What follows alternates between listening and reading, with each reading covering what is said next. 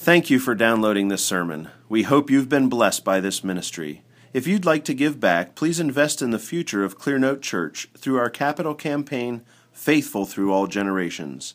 To make a donation, visit clearnotebloomington.com slash give. Please turn with me to Psalm 3. Psalm 3. The Psalms are wonderful um, because they give to us the whole experience of a Christian. Uh, some of the Psalms are written, you can tell, from uh, joyful, happy times, some from uh, very discouraging and depressing times, uh, some out of sin and repentance, disaster of all sorts. And we get to take these words and not just keep them as a historical relic in the context of when they were written, but to use them as our own. And so today we're going to look at Psalm 3. It says at the top, a psalm of David when he fled from Absalom his son. O Lord, how my adversaries have increased. Many are rising up against me. Many are saying of my soul, There is no deliverance for him in God. But you, O Lord, are a shield about me, my glory and the one who lifts my head. I was crying to the Lord with my voice, and he answered me from his holy mountain. I lay down and slept. I awoke, for the Lord sustains me. I will not be afraid of ten thousands of people who have set themselves against me round about. Arise, O Lord, save me, O my God. For you have smitten all my enemies on the cheek, you have shattered the teeth of the wicked. Salvation belongs to the Lord. Your blessing be upon your people. The first thing to notice about this psalm is that it has a backstory. You see that in the title of the psalm, right at the top. It says, A psalm of David when he fled from Absalom, his son. So David wrote this psalm when he was running for his life from his own son, Absalom. Now, can you imagine that? Think of what that would be like. Can you imagine your own son hating you so much, rebelling against you so much, that he tries literally to hunt you down and kill you. This is what's happening to King David, and we read about it in the book of 2 Samuel. It's a long and gripping story and very interesting story that runs for seven chapters in the book of 2 Samuel, chapters 13 to 19. You should read it when you get a chance. And we could spend weeks learning lessons about this period of David's life, but I just want to sketch out the details of what happened so we can understand this psalm. David had a son named Absalom. Absalom had a sister named Tamar. And David had another son from another woman, and this other son's name was Amnon. Amnon became obsessed with his half sister Tamar. And he became so obsessed with her in a wicked way that he raped her. And when King David heard of this awful sin, what did King David do? Does anyone remember? He did nothing. In fact, here's all that it says 2 Samuel 13 21. Now, when King David heard of all these matters, the rape of his daughter by one of his sons, when he heard of all these matters, he was very angry. Period. That's all it says. He did nothing to discipline his son Amnon, nothing to bring about justice, nothing to comfort or help his daughter Tamar. Nothing. He was just angry. Now, when Tamar's full brother Absalom heard of this, it says that he hated his brother, his half brother Amnon, and he plotted for two full years against Amnon. He evidently lived by the motto that revenge is a dish best served cold. And so he waits for two years until Amnon puts down his guard. And Absalom tricked him. He tricked Amnon into coming out to a feast. Um, it was a sheep shearing party. Sounds like fun. But evidently, it was a party because there's lots of wine. And this is what he says he secretly, Absalom secretly said to his servants, he said, See now, when Amnon's heart is merry with wine, and when I say to you, Strike Amnon, then put him to death. Do not fear, have not I myself commanded you? Be courageous and be valiant. And so he causes, he, he calls his, his servants to do his dirty work for him. And in fact, they kill Amnon. And Absalom fled after the murder of Amnon to a foreign country and sought refuge. And you would think that David would have mourned the loss of his son Amnon, the one who was killed. But that's not really what happened. Instead, he mourned the loss of his son Absalom, the one who murdered his son, his brother, and ran off to take refuge in a foreign land. And after three years, Absalom came back to Jerusalem. He returned from exile, but his father David did not greet him when he came back. In fact, Absalom was back in Jerusalem for two years before he actually saw the king again. But finally, Absalom manipulated his way back into the court of King David. And he came back not as a repentant son, not as a repentant man, uh, not as the prodigal son coming back to his father, saying, I'm not worthy to be your son. He comes back instead as a subversive rebel this is what it says about Amnon in 2 Samuel 15 1 to 6. It says, Now it came about after all of this that Absalom provided for himself a chariot and horses and 50 men as runners before him, so he has a nice car. That's what it means. He, he has a fancy car. Absalom used to rise early and stand beside the way to the gate. And when any man had a suit to come to the king for judgment, Absalom would call him and say, from what city are you? And he would say, Your servant is from one of the tribes of Israel. And then Absalom would say to him, See, your claims are good and right, but no man listens to you on the part of the king. Moreover, Absalom would say, Oh, that one would appoint me judge in the land. Then every man who has any suit or cause could come to me, and I would give him justice. And when a man came near to prostrate himself before him, to bow down before the prince, Absalom would put out his hand and take hold of him and raise him up and kiss him. And in this matter, Absalom dealt with all Israel who came to the king for judgment. So Absalom stole away the hearts of the men of Israel. Absalom is a manipulative, deceitful, devious, proud dandy of a man. Incredibly concerned about his appearance, incredibly concerned about what people think of him. Using it all the time to manipulate. This is what it says about him in 2 Samuel 14 about his physical appearance. It says, Now in all Israel was no one as handsome as Absalom, so highly praised, from the sole of his foot to the crown of his head. There was no defect in him. And when he cut his hair, the hair of his head, and it was at the end of every year that he cut it, for it was heavy on him, so he cut it. He weighed the hair of his head at 200 shekels by the king's weight. That's four and a half to five pounds of hair. He, pray, he, he glories in his hair. And if you know the story of Absalom, it ends up being his downfall. Eventually, this manipulative, devious, proud man, Absalom, brought all his schemes together and mounted a full blown coup. And the scripture says this in 2 Samuel 15 12 and 13. It says, The conspiracy was strong, for the people increased continually with Absalom. Then a messenger came to David saying, The hearts of the men of Israel are with Absalom. And David had no choice but to run for his life. 2 Samuel 15 14. David said to all his servants who were with him at Jerusalem, Arise and let us flee, for otherwise none of us will escape from Absalom. Go in haste, or he will overtake us quickly and bring down calamity on us and strike the city with the edge of the sword.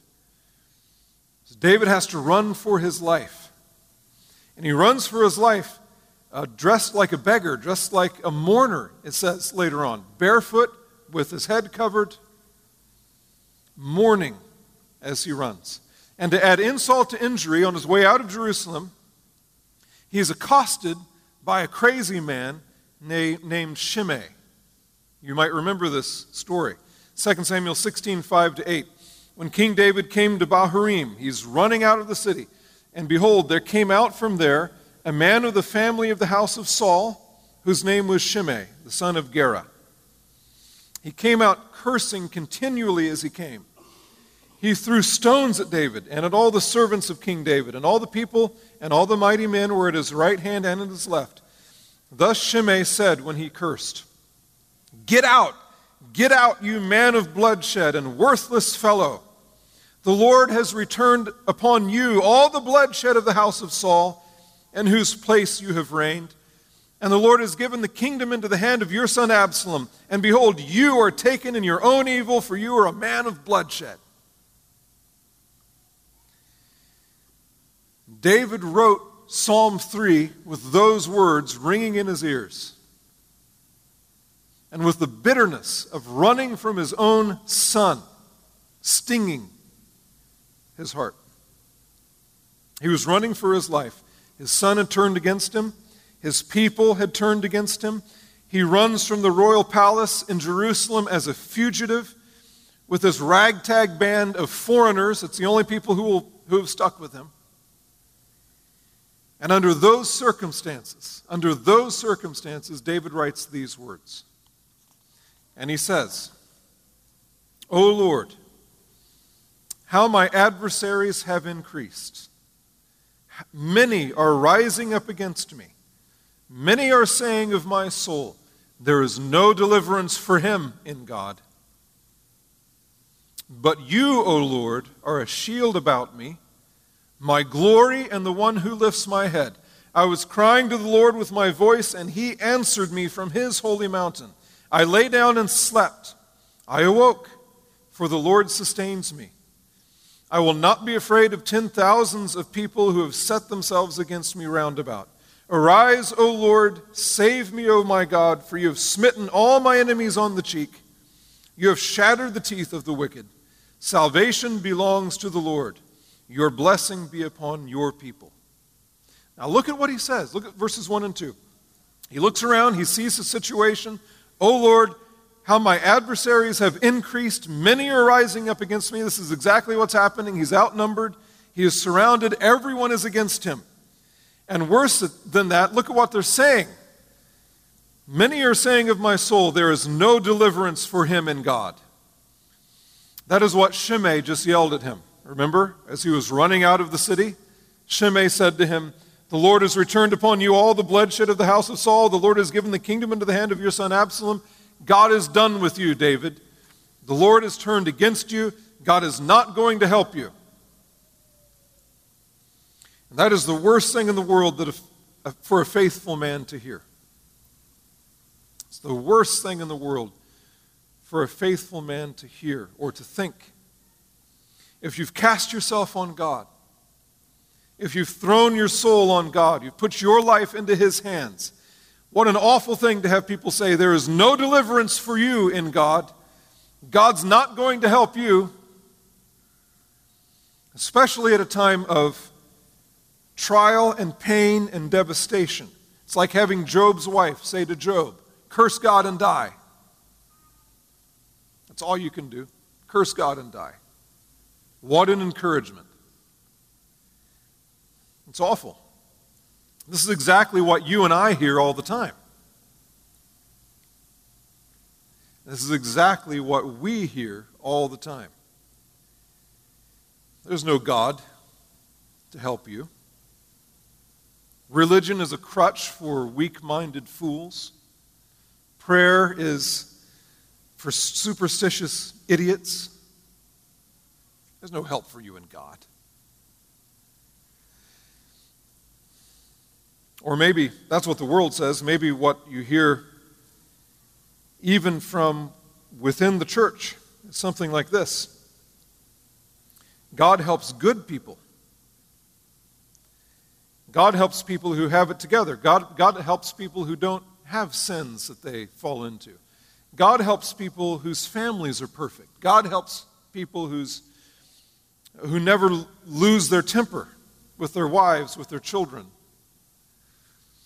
God helps people who always trust Him and always obey Him. God helps clean people, God helps righteous people. And look at you. You're not clean, you're not righteous. Look at your kids. Look at your house. Look at your marriage. Look at the mess you've made. God's not going to help you. This, these words are not for you. But here's the thing what about David? David wasn't clean. David wasn't righteous. Look at the circumstances in which he's running. Look at his family. Look at his history. Why did all of this happen to David? Why was David being chased out of Jerusalem by his own rebellious son? Well, if you know the story of David, you know exactly why all of this is happening to him. All of this is happening as a direct result of David's own sin. Do you remember the story of David and Bathsheba? David saw a woman named Bathsheba, and he wanted her. And he was a powerful man, so he took her. And he got her pregnant. But this woman was married to one of the king's faithful soldiers, one of his faithful warriors named Uriah. And when Bathsheba told David that she was pregnant with his child, with David's child, David ultimately, remember, arranged the murder of Uriah. He had Uriah killed, and he took Bathsheba for himself. And David hid this sin. And finally, the prophet of God, Nathan, comes to David and confronts him. And at the end of this confrontation, Nathan, speaking on God's behalf as the prophet of God with the voice of God, says this to David 2 Samuel chapter 12. He says, Why have you despised the word of the Lord by doing evil in his sight?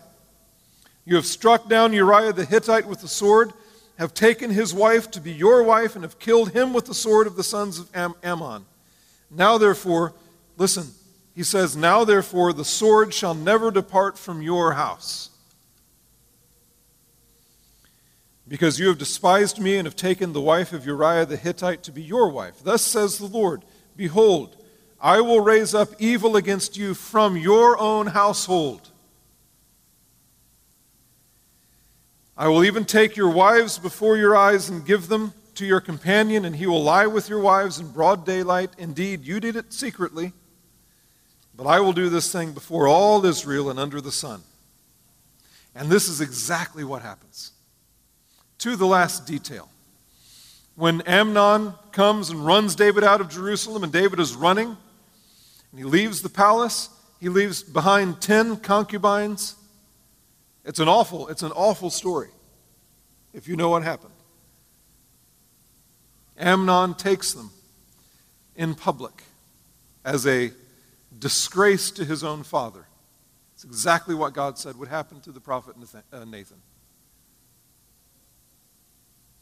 All of this, all of the pain, all of the trouble, all of the heartache is the direct result of David's own sin this terrible incestuous rape between his son Amnon and his daughter Tamar, the desolation of Tamar because David would not pursue justice, the murder of Amnon as Absalom took matters into his own hands, the burning, smoldering resentment that grows inside the heart of the rebel Absalom, the coup, the fleeing into the wilderness, the people despising him and mocking him.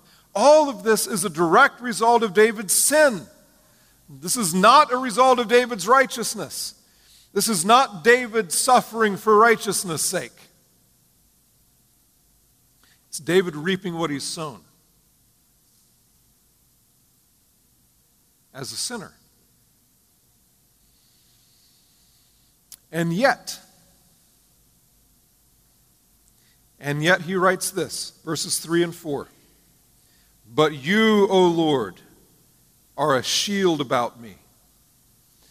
Not just in front of me, not just on one side of me, but around me. You are a shield about me. You are my defender all around me, my glory. You, God, are my glory.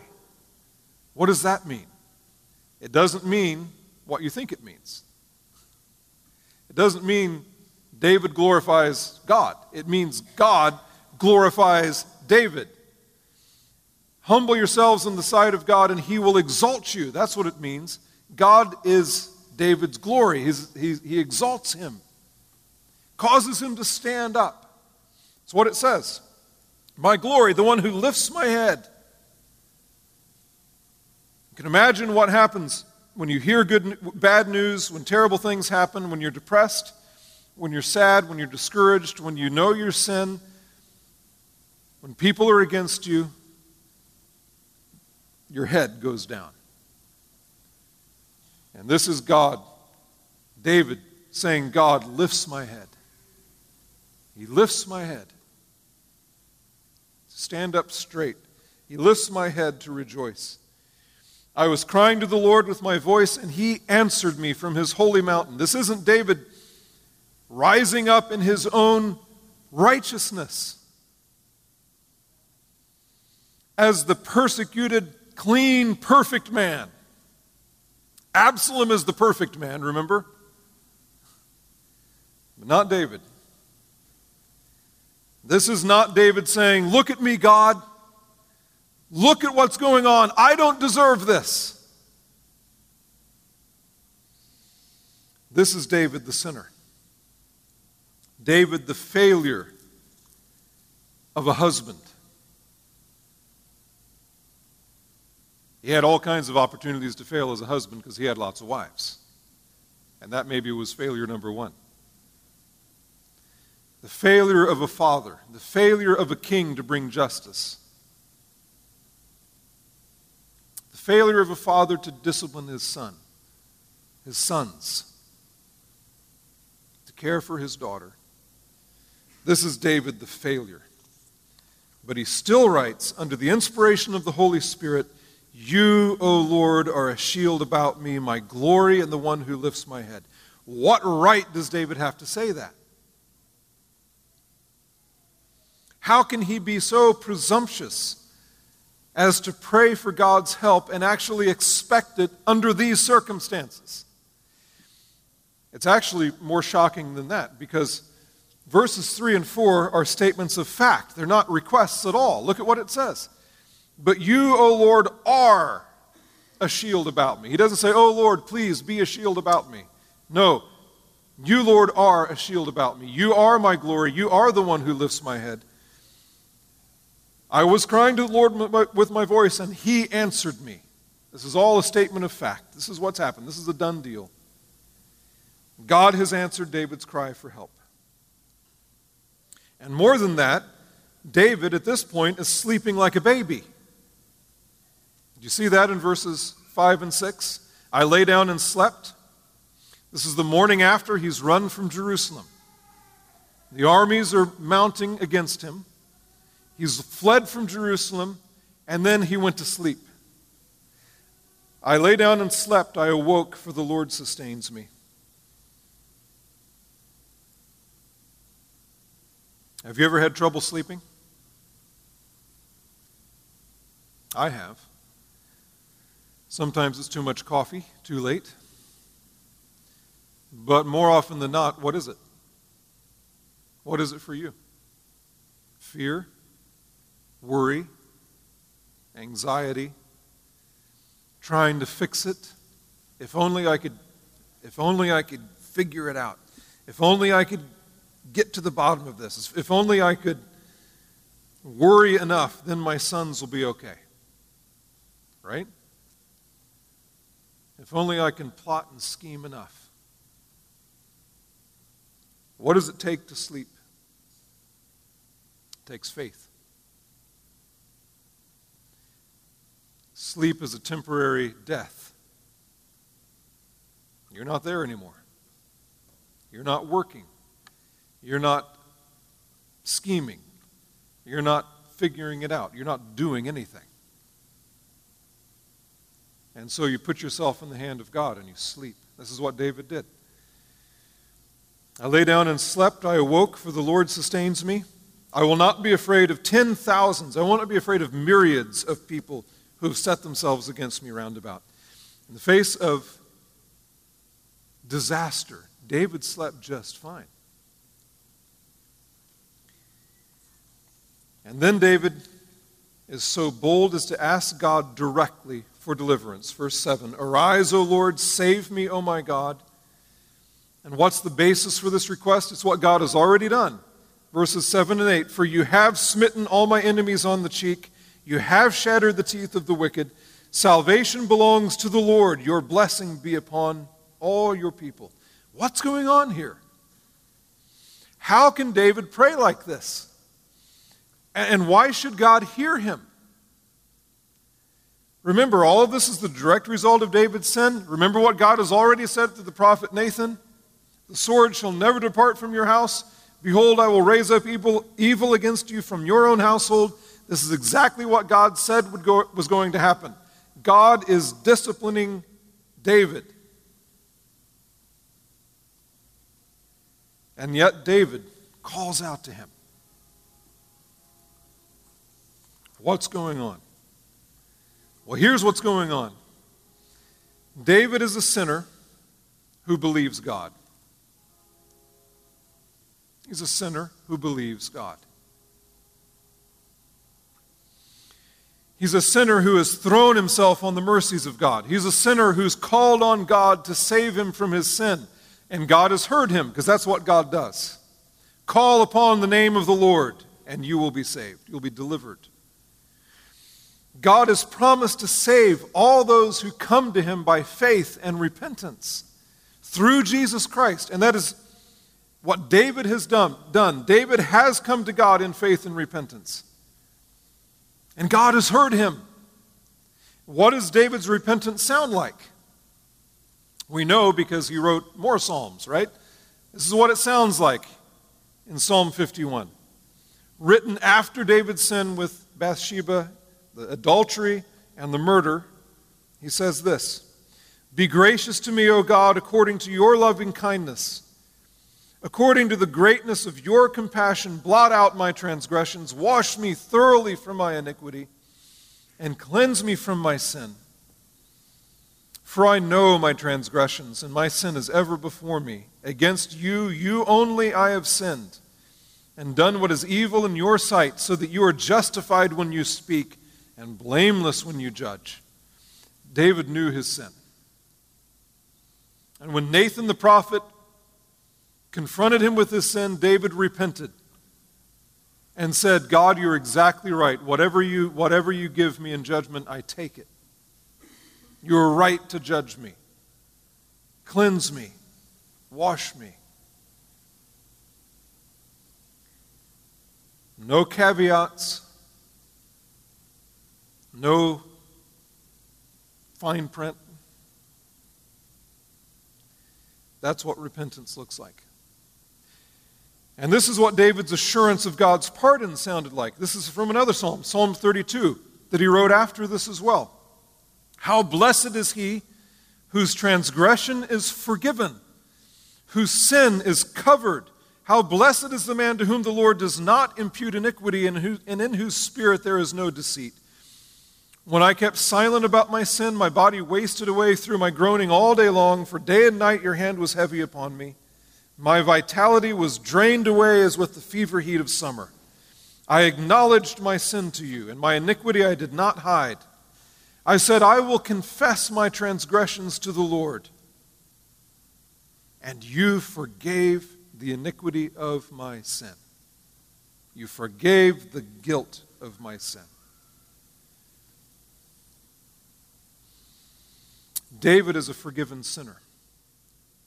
Was David righteous enough to say these things that he says in Psalm 3? No. But he's a forgiven sinner. He's not running from God, he's not hiding from God, he's not hiding his sin anymore. And so he's free to pray, and he's free to ask, And he's free to expect God to help him. And God is quick to give it to him. The end of the story who's back in Jerusalem? It's David. Where's Absalom? Absalom is dead. God breaks the teeth of the wicked. Now, how does all this apply to you and me? Well, I hope it's obvious to everyone here. You and I are in, exact, in the exact same position as David. We are sinners. We have sinned in ways that continue to bring trouble and suffering and hardship into our lives. Many of, much of the suffering that we have as sinners, as God's forgiven children, is suffering that comes on us from our own sin. Stuff that we have brought on ourselves. Reaping what we've sown. And yet, our God and Father loves to save sinners. He loves to do it. Are you a sinful man? Are you a sinful woman? Are you a sinful child?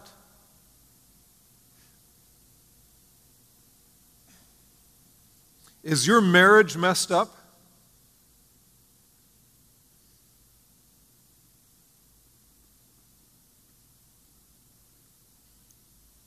Yes. Yes. So is mine. Yeah. Is your family messed up? Yeah. Of course it is. Of course it is. How else could it be?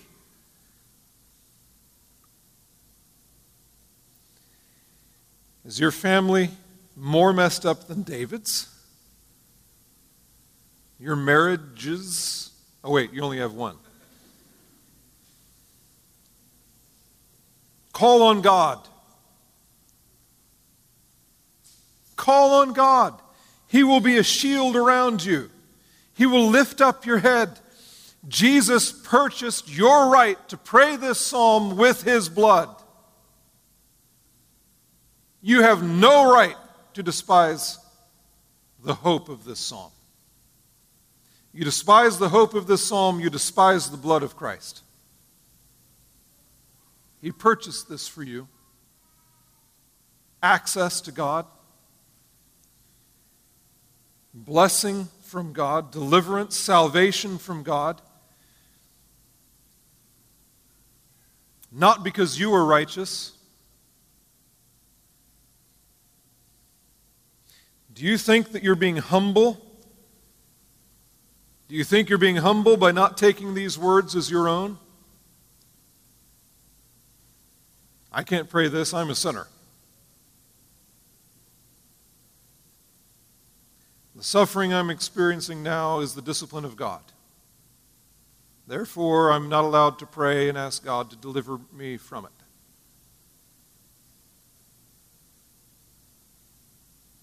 It's nonsense. It's, le- it's worse than nonsense. It's faithless and it's awful. Jesus purchased this psalm for you. Think of this church. Is this church messed up? Elders? Pastors? Clean? Is this the clean church? We don't have anything to do. We get together and eat hot wings and our elders' meetings. Is that it? No end. Is this church full of sinners? Of course it is. But what do we do? We call on God. He is our glory. He hears and answers when we call to Him. He lifts up our head. Think of the cause of Christ around the world. David's words apply. O Lord, how our adversaries have increased. Many are rising up against us. Is that true? Absolutely. Many are saying of us, there is no deliverance for them in God. But you, O Lord, are a shield about us, our glory, and the one who lifts our head. God will not let his church be defeated. You have no right to despair of the work of God, the work of God's grace in your soul. You have no right to despair of the work of God's grace in this church, in your family, with your children, with your husband, with your wife, with your parents, with your neighbors. You have no right to despair of God's work in His church in the world. To do that is treason. What would it have been for David to say, Oh, okay, you're right. I'm, I'm a sinner. I brought all this on myself. I should have done all of this. I should not have sinned against. And just to walk away. To walk away from the throne. Would that have been righteous for David? Would that have been humble for him? No. No. He's the king. And we serve the king. And it's treason for us to call it quits, to call a truce.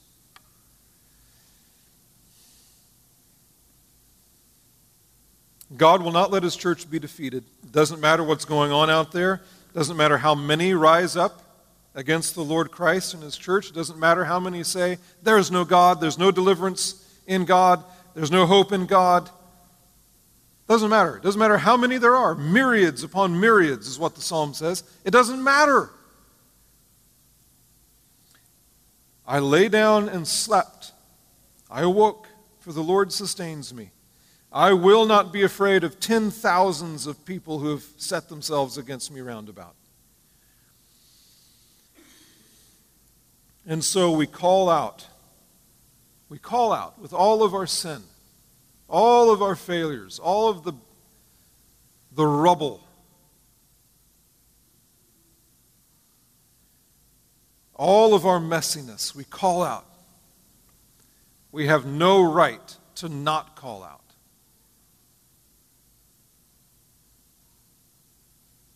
This is what sinners do. We call out. Arise, O Lord, save me, O my God, for you have smitten all my enemies on the cheek. You have broken, shattered the teeth of the wicked. Salvation belongs to the Lord. Salvation does not belong to you. It's not yours to accomplish. It belongs to the Lord. Your blessing be upon all your people. This is a psalm for us. These words are ours. We disobey God if we refuse to pray them and sing them by faith. And so let's do it. Let's sing them. Let me pray. Dear Father, we ask that you would make the truth of your grace and the gospel and the, the power of the blood of Christ fill us with hope. We are, in fact, sinners. We acknowledge this to you over and over again. And now, Lord, we call out to you to deliver us. Deliver us from our own sins. Deliver us from the wreckage of the sins of our, in our families, in our marriages. Deliver us from the wreckage of our sin that we've committed against our neighbors. Deliver us as the church from our own errors and evils and rebellion, against you. Deliver us, we pray. Rise up. Have mercy on us, we pray. Let your church triumph in the world through your work, we pray in Christ's name. Amen.